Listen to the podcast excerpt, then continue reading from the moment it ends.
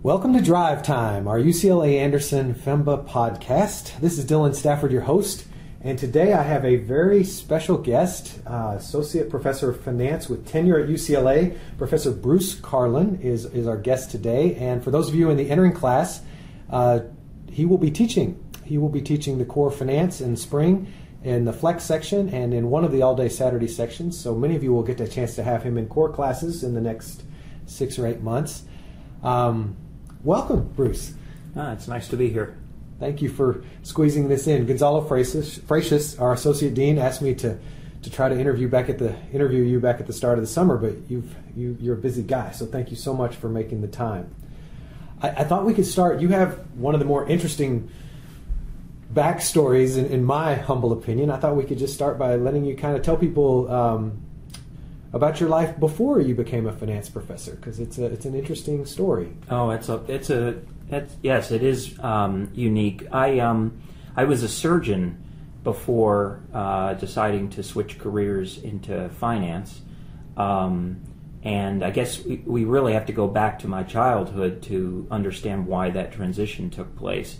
Um, as a child, I was um, very interested in math, uh, advanced in math, and always liked technical things. Um, and but I grew up in a family where um, you know people went to medical school, and of course that that was pretty much set in stone. Um, I ended up finishing college in two years and went to medical school when I was 19. Uh, and it was probably before I had uh, maturity to make good decisions about you know what I really wanted to do. Uh, but I, I went through medical school. I, I um, graduated in 1992, um, and then I uh, did a full surgical residency uh, and fellowship, and, and became a professor of surgery at Washington University of St. Louis. And so I practiced there and published uh, research, uh, taught residents how to operate.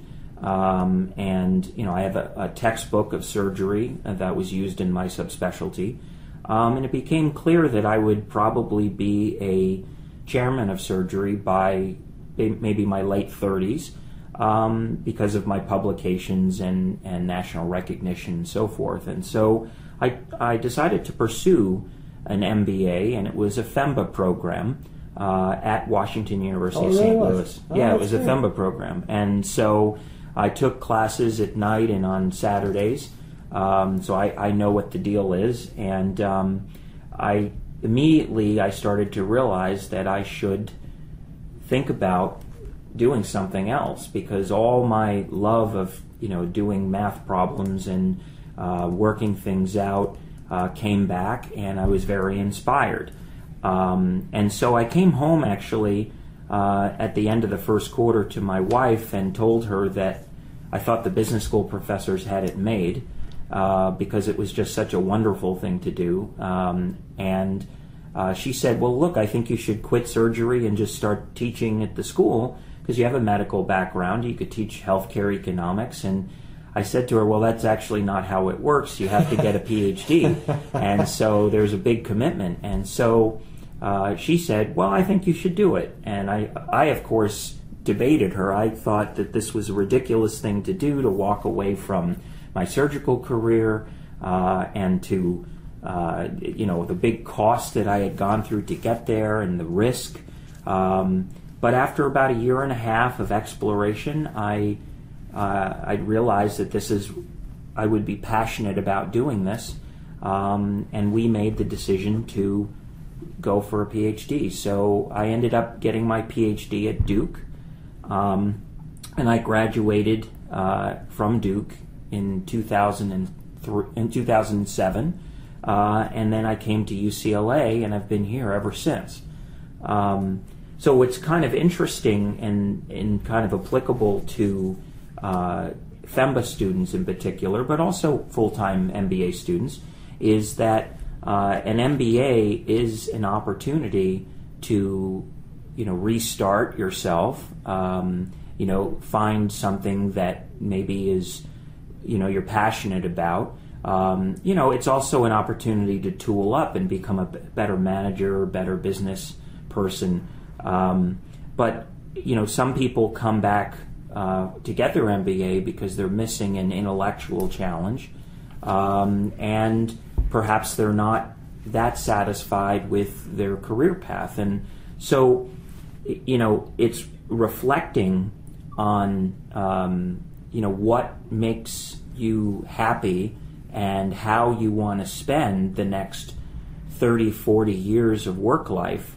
um, is really important. This is an opportunity that you can, you know, pursue something else. And, um, and if you're passionate about what you do, then given that you're here at, at Anderson, you're also talented, and there's really no stopping you. Um, but day to day life becomes a lot easier uh, and more fulfilling in the future because there are some days when things go really well and you can take a lot of pride in what you do.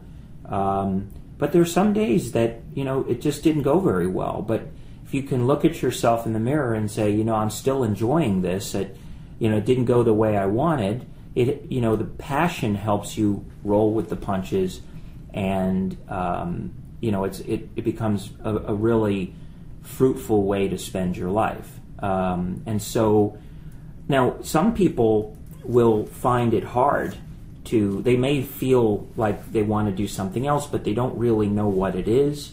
Um, and the school does have some services for people to do career exploration, and they're very mm. good.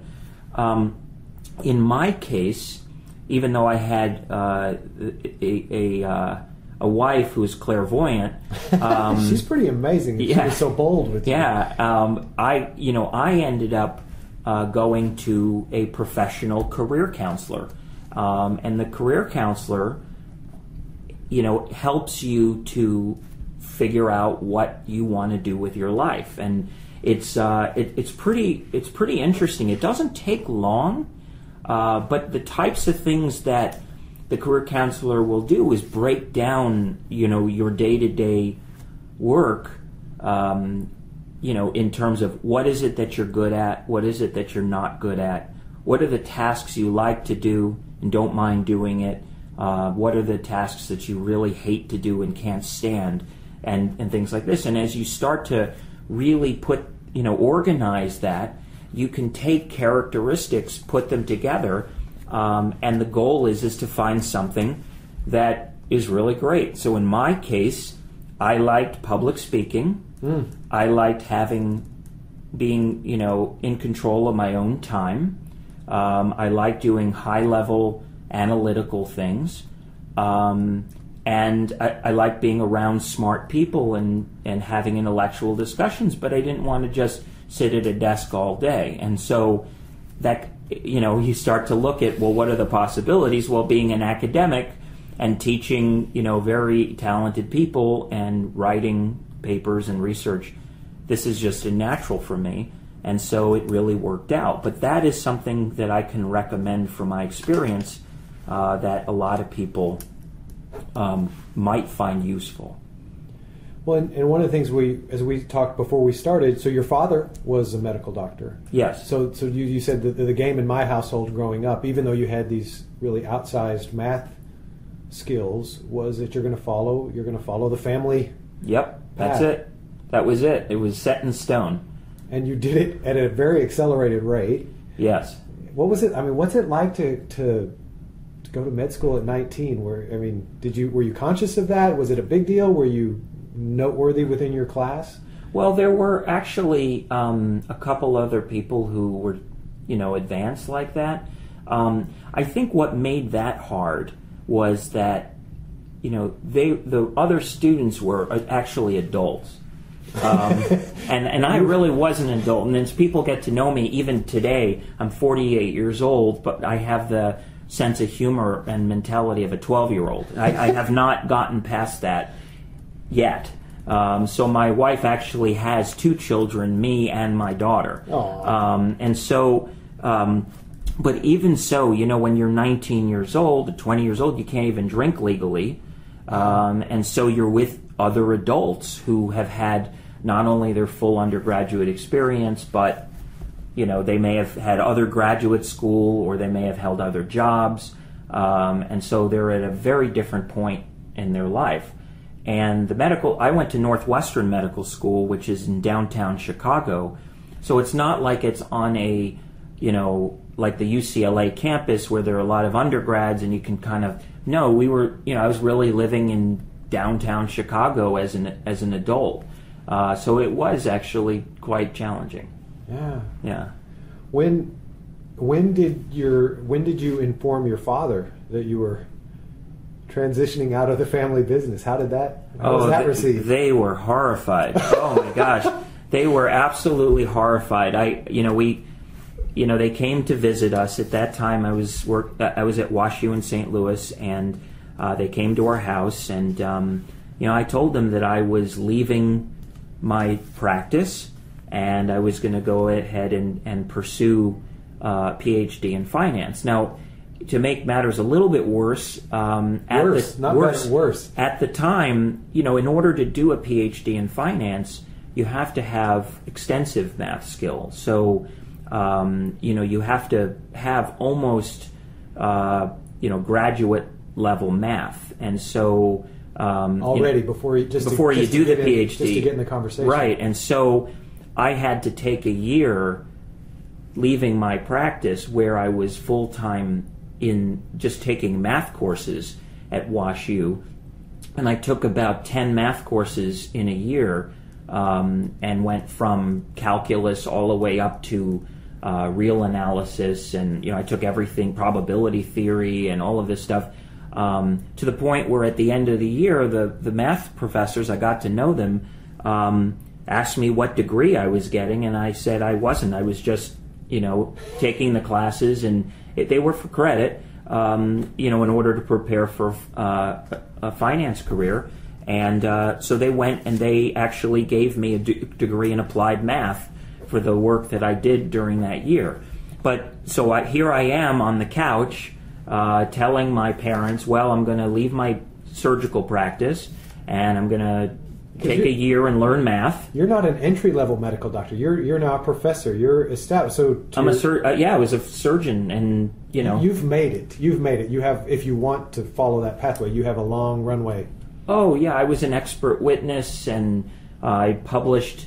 I think I have thirty publications in medicine, and I mentioned the textbook, and um, yeah, I. But it wasn't satisfying to me. Um, you know, medical practice today has.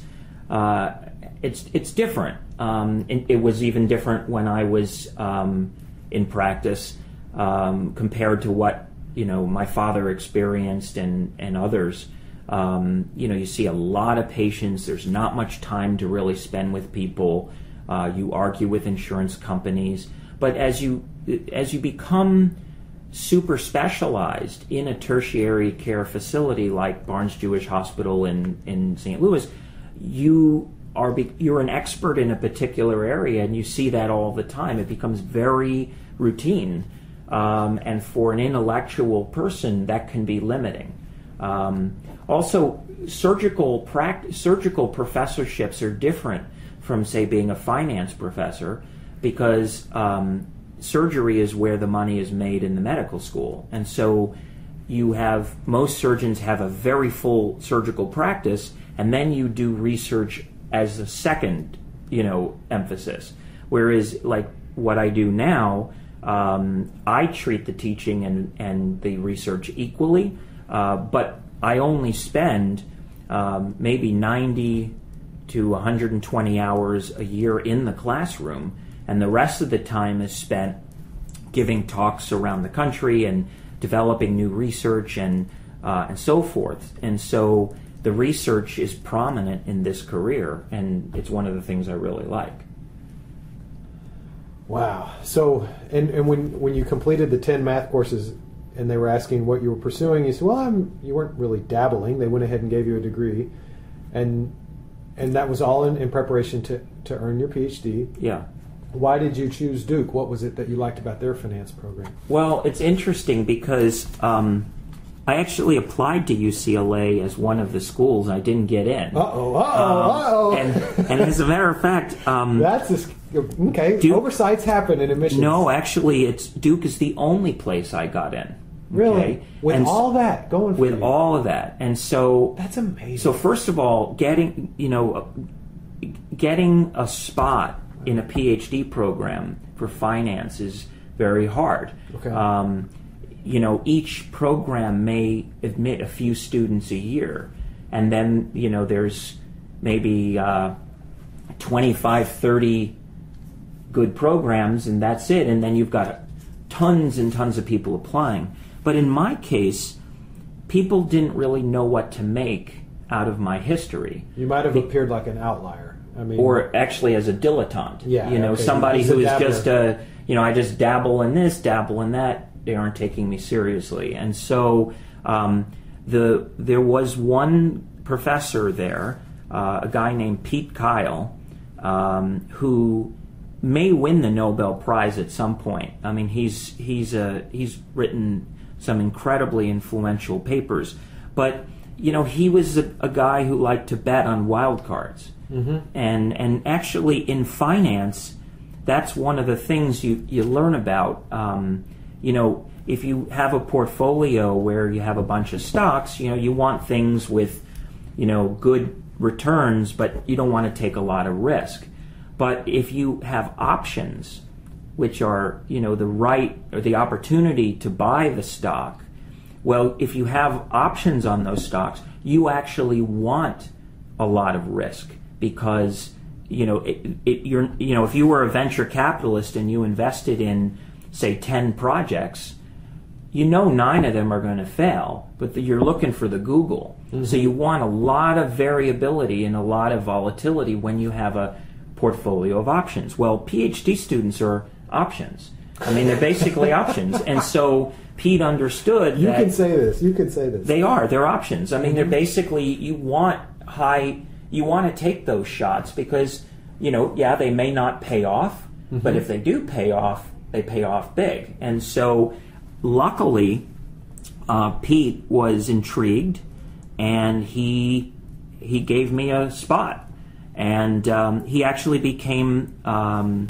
one of my advisors, um, and you know was you know really impacted my life. Um, we used to sit on his porch on, in rocking chairs for hours playing chess and and hanging out and drinking cocktails, and you know he was a just a great guy and. Um, you know, became a family friend. Uh, but if I if he hadn't taken the risk, um, you know, I may not be here. And so that was that's I, I really owe him uh, a lot. That's I have I have an article from Sports Illustrated a year or two back about the the case for the outlier, and it, may, it specifically uses Coach John Wooden. So you know, most top tier basketball programs would not hire him with the resume that he presented to UCLA back in the day because just a little too much variance, and people get scared Yeah, because it's just easier to. yeah. Well, nobody gets fired for buying IBM. That's right. That's you right. know, and so if you do it and it doesn't work out, you know, well, you just kind of went that path. But you know, taking you know taking chances pays off, um, and uh, you know, a, a lot of MBA students are young people with a lot of capacity for risk, um, and that goes back to pursuing something that you really want to do, even if it's risky. If you really want to do it and you've got talent, you'll act, you'll be fine. Uh, but taking risk is a great thing for a young person. Well, I'm so proud. Last week we had Leadership Foundations. We launched, we welcomed, we greeted, we educated, we engaged with 320 members of the class of 2019. And this is our most represented doctoral level accomplishment class ever. We have eight medical doctors, one dentist, eight PhDs, one EDD, and one DMA, a Doctor of Musical Arts. So, um, in, in terms of advanced education, plus 25% master's degrees across the board. So, and these are people who are reinventing themselves. We have uh, a vascular surgeon here on campus. We have a, a let's see, we have a chair uh, from UC San Diego. We have another Wow. doctor who has a couple businesses on his own who's going to fly in for Flex. He'll be coming into your class from Houston. So we have some. I always suggest you know executive MBA. We have a lot of executive MBA level people in the student body this year for whom I don't have to get this degree, and I'm choosing to get this degree.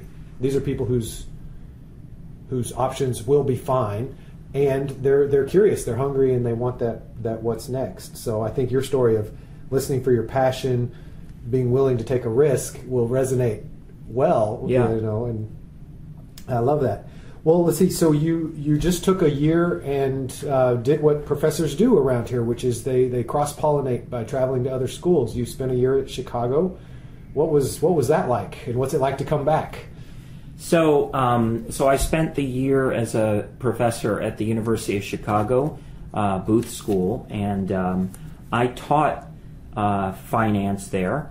Um, and y- you know, people always think the grass is greener, you know, in other places, other you know, uh, departments, etc. And Chicago Booth is revered for its finance. Um, most academics view that as you know a top place to be, um, and you know with very serious students and so forth. So you know I I was interested to see you know what it would be like and what the differences would be.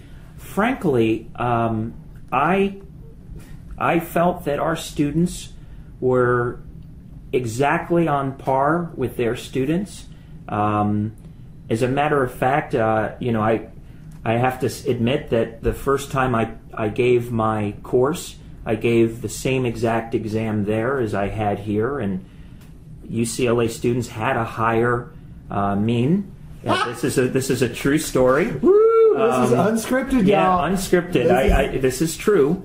Um, I will also say that the students are similar in terms of their demeanor. Um, you know, I've always found UCLA students to be, um, you know, nice people who are collaborative and, and polite to each other. Um, you know, I didn't know what Booth would be like, but actually they were very similar, good people, um, you know, Midwest values type people. Um, so in terms of the student bodies, I uh, I didn't see that much difference. Um, in terms of um, my hobbies, uh, there was a huge impact in moving to Chicago. I'm, I'm actually on the master swim team here at UCLA, and it just was not the same living in Chicago. Uh, I, before I, I left, I was also playing on a water polo team, and I, I really couldn't do that either. It's just there's a there's a lot less sunshine and outdoor pool time, and so um, yeah, that was not as satisfying uh, as living here. And so you know, our family really enjoys Los Angeles a lot, um, and it's you know it, that was a, that was a big difference. Uh, but all UCLA students should know that uh, they are at least on par with students that go to Chicago Booth. I mean, Chicago Booth has a, you know, a really that's a great school, and and they they're ranked really well. The students here should feel comfortable and confident that they're getting the goods here. Well, that's yeah, that's I love to hear that. And and then you have just a statistical data point that's hard to argue with. Same test, better mean. Yeah, yeah. Now the second time it was the same. Okay. But you know, it's not. We we weren't talking about a situation where. Uh, you know, this was just at a different level, or you know, I had to go faster, or this kind of thing. Not at all. Um, and it, it, it was, you know, the mean was the same, and frankly, the the top end of the class, we have just as many really talented people here, uh, and so um, it was good for me to recognize that uh, because I like the people here too. I mean, I like the students a lot. They're warm, um, and I, you know, you just never know. Um, but you know, we really do have very talented students here. Oh, that's great. And winter quarter, swimming in Chicago in winter quarter. Yeah, because that was my alma mater. I was at Chicago Booth full time, and and I moved there from Texas, and I had two roommates from Texas, and we all left for an offsite. Arthur Andersen supported this offsite weekend, and we forgot to leave the water running. In our entire, we had this carriage house there in Hyde Park, real close to where President Obama's home would be years later. So our home froze up. We couldn't. We didn't have running water for like ten days. That's just. It was the coldest winter they'd had. That was the winter of '93. It was the coldest winter they'd had in a decade, and we were we didn't have the right clothes. It's just I had never well, been. it- there were indoor pools, But you know, at three o'clock in the afternoon, it's already getting dark, and Yeah. you just don't. You're not stimulated to go, and and that's why the the sunshine here. You're stimulated, and I think also what's nice about UCLA, and they've marketed this as optimism. I mean, that's their kind of Yeah, the, the main brand. Yeah. the main brand, but I actually think it's true. Yeah. The um, the the weather here and the sunshine here um, is uplifting to people, um, and they become more creative. Um, and they there's research to support that too. Mm-hmm, That creativity uh, is is correlated with you know good weather.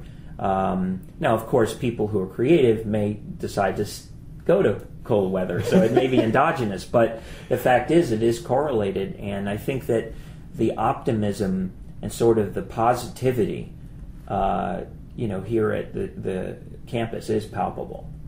Yeah, I, as, again, as a, as a Texan, I have the whole California mystique. But but if you look at where where do a lot of the dominant trends of our culture come from? They come from the West Coast. And before Yes. we had Washington and Oregon contributing, it was it was really a Californian phenomenon. Yeah. Um, well, what? So you you're going to teach? You're going to in in the in the in spring quarter. You're going to teach two core MBA, full time MBA. You're going to teach two core sections of FEMBAs. You know what? What do you like about teaching? You said it's it's just a percentage of your year. What's you know what do you like and how do you do you tailor your material differently if you know people are full time students versus they're still employed? Or do you teach it the same? Well, I teach it the same. Um, the orientation of my course is uh, to give practical skill, um, and so while you know you have to understand the background and kind of the theory of why you're doing things. Um, in my in my versions of the core classes, we do a lot of cases, um, and there's a lot of student participation um, in during those cases. People feel pretty comfortable, um, you know, presenting in front of the class and uh, you know their findings. Um, but I think when people finish, um, they feel like they've gained skill that they can use in their jobs. And so, course, when you teach the core, you have a mix of people. Some people are in the finance industry and have a background. Some people are poets and they they're afraid of numbers. And um, so, you know, you have to teach simultaneously to this group of people.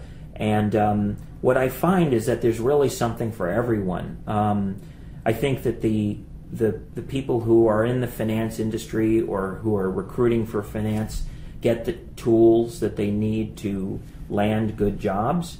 Uh, they you know they for, you know and that the uh, people who are taking finance for the first time and are even nervous about it by the end of the course are saying, "Wow, I, I didn't think that I could do this, but I, am surprised that I can I can learn this." And so it, it it's those people actually that give me the most uh, pleasure because they come to the class really scared. It's required. You know, Mhm. you You have can't to skip this. You can't skip this. You got to take this, and you go, "Oh my gosh." Um, I, I'm going to have to use that GRE math or GMAT math, and I'm going to have to figure this stuff out. And there are th- these people around me who are um, finance jocks, and you know what's going to happen to me. And well, by the end, um, people are really astonished.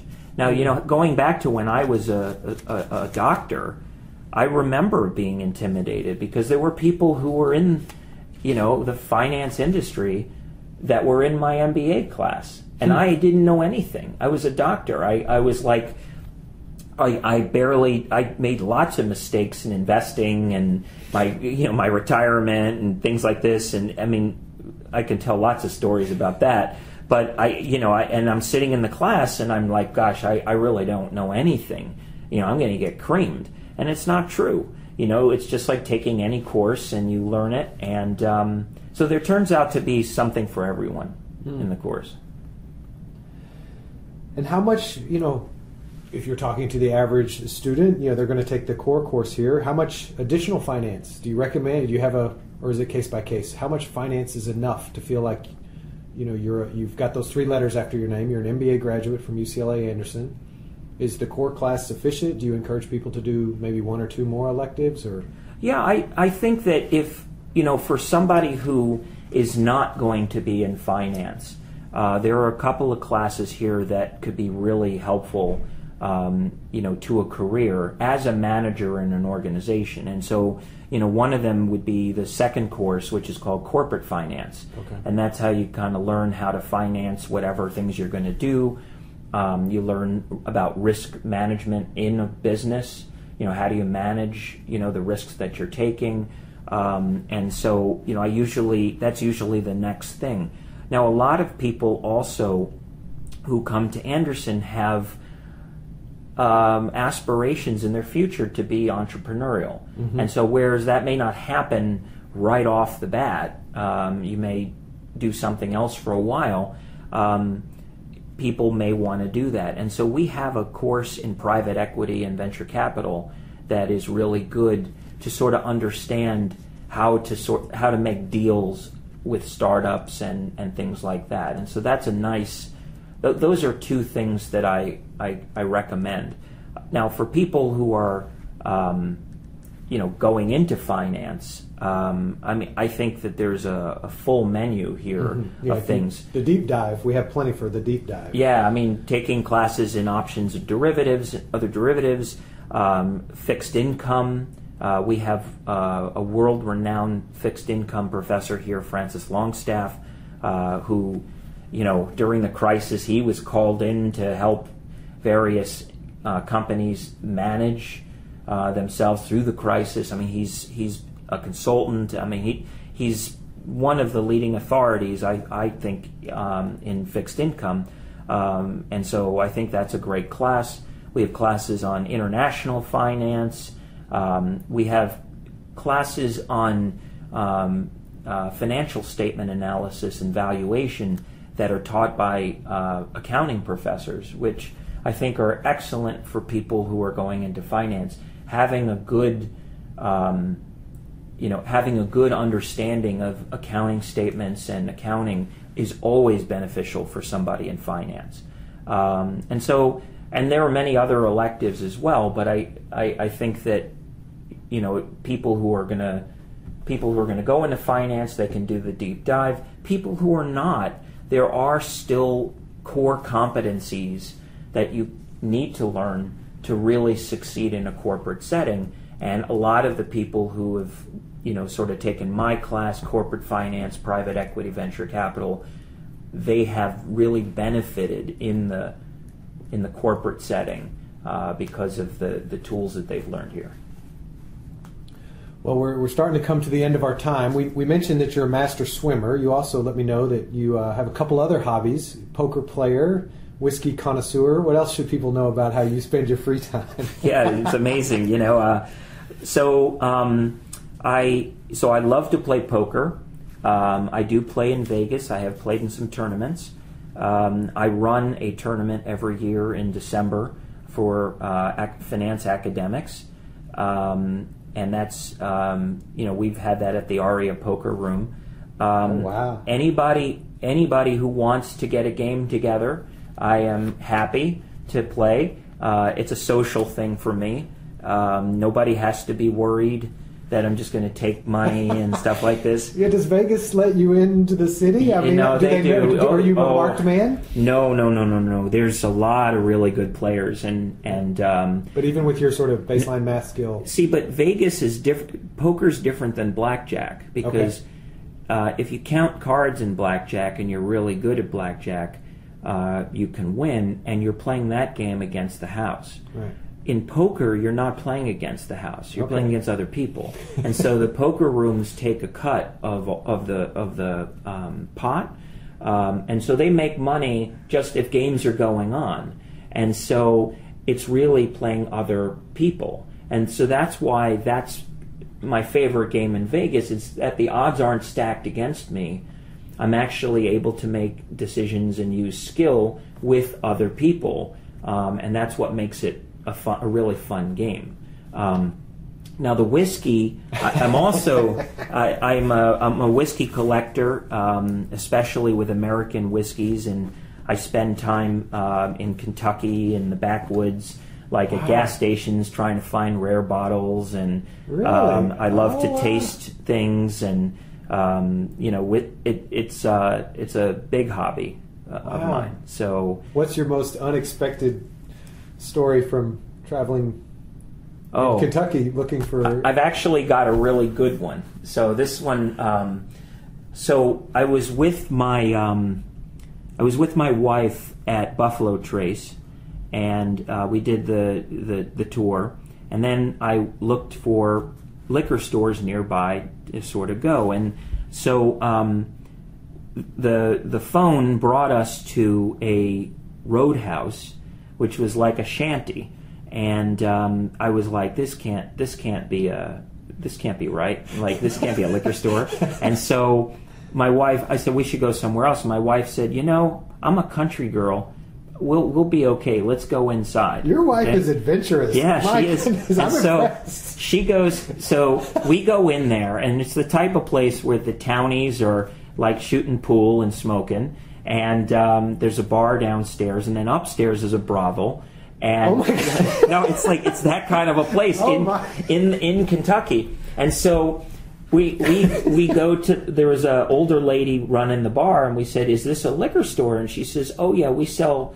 We sell liquor. Come around the side here, and we have them all on like these shelves. And so we sit down, and my wife notices that on the mantle there are an entire series of Pappy Van Winkle's bottles. Now, Pappy Van Winkle's is a very sought after, hard to get whiskey. Okay, I mean, this is very tough, and I actually have a, a, a collection of them, but at the time I didn't. And so they had every single year. And so my wife says, Are those, uh, are those Pappy Van Winkle's bottles for sale? And so the lady says, Oh, yeah. Uh, and so my wife says, Well, we have to try before we buy. And so the lady says, Okay, no problem. And she sets up a bunch of shot glasses across the, the bar and pours every single type of pappies into the shot glasses on the house. Okay, and so there was the 10 year, 12 year, 15 year, 20 year, 23 year, and the ride. All there for us to taste. Now, for some listeners at this point, they're if, if you're driving the car, you may have driven into a ditch or passed out. This, just to give you some idea, you know, a, a, a shot at of, you know, say 15, 20, 23 year in Los Angeles, one shot could cost you 50 to 100 dollars, uh, maybe sometimes more. So here it is. We're we're just literally we tried them all, and then I basically made an offer to the guy. I said, "I'll buy every bottle you have, open or closed."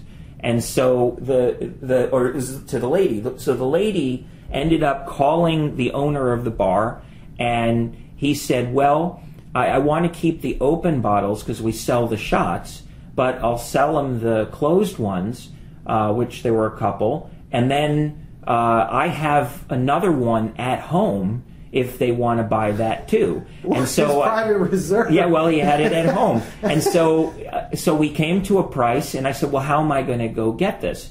And so we he gave us directions, and we drove out to the middle of nowhere in Kentucky to a gas station on the Bluegrass Highway. And we met him at a gas station and made the exchange at a gas station. So I actually was able to find, um, you know, several bottles of Pappy's that way. And so since that time, now I have a bunch of connections of people um, in Kentucky when new releases come out. Um, in fact, I just got texted five minutes before we started that a new batch of Kentucky Owl just came out on the market, and a guy got two bottles, and I'm buying one from him, and he's going to ship it out here. Um, so it's a it's it's a very fun it's a very fun hobby to have. Yeah. Uh, and so um, you know, if there's ever a charity event where people are happen to be playing poker or happen to be drinking whiskey, I'm happy to participate. So um, Wow, I think that's the perfect way to end our podcast. I can't think of a more interesting. That's amazing. Well, I, I love the themes of following your passion. I love the themes of, of taking a risk. You know, dear dad, I love you, and I'm going to go a different path. Um, you know, and, and I love that you see, you know, that our part-time students and our full-time students. I mean, everybody comes here, I think, with a, a bigger vision of their future, and they're hoping that if they trust if they put their trust in UCLA Anderson, that will fulfill. You know, will help people. I always say, you know, people are already on an upward trajectory, and we want we want to raise that, and we want that delta to be worth the time and money it takes to earn the degree. And, and I I hope those of you listening, uh, you know, are, are kind of biting at the bit. Can't wait to, to get to spring quarter for, for those of you in, in two of the five sections who will get a chance to have have this man teach you finance and, and guide the poets as well as the quant jocks, everybody to a satisfactory conclusion. Um, so, yes, Gonzalo Freixas told me you've got to interview Bruce. He's the most interesting guy, and he was 100% right. Oh, so, it's nice of you to say. thank you very much for your time. I appreciate you working this into your busy summer. And um, thank you all for listening. We will be back next week with, I hope, as interesting an interview as we got to have today. Thank you very much.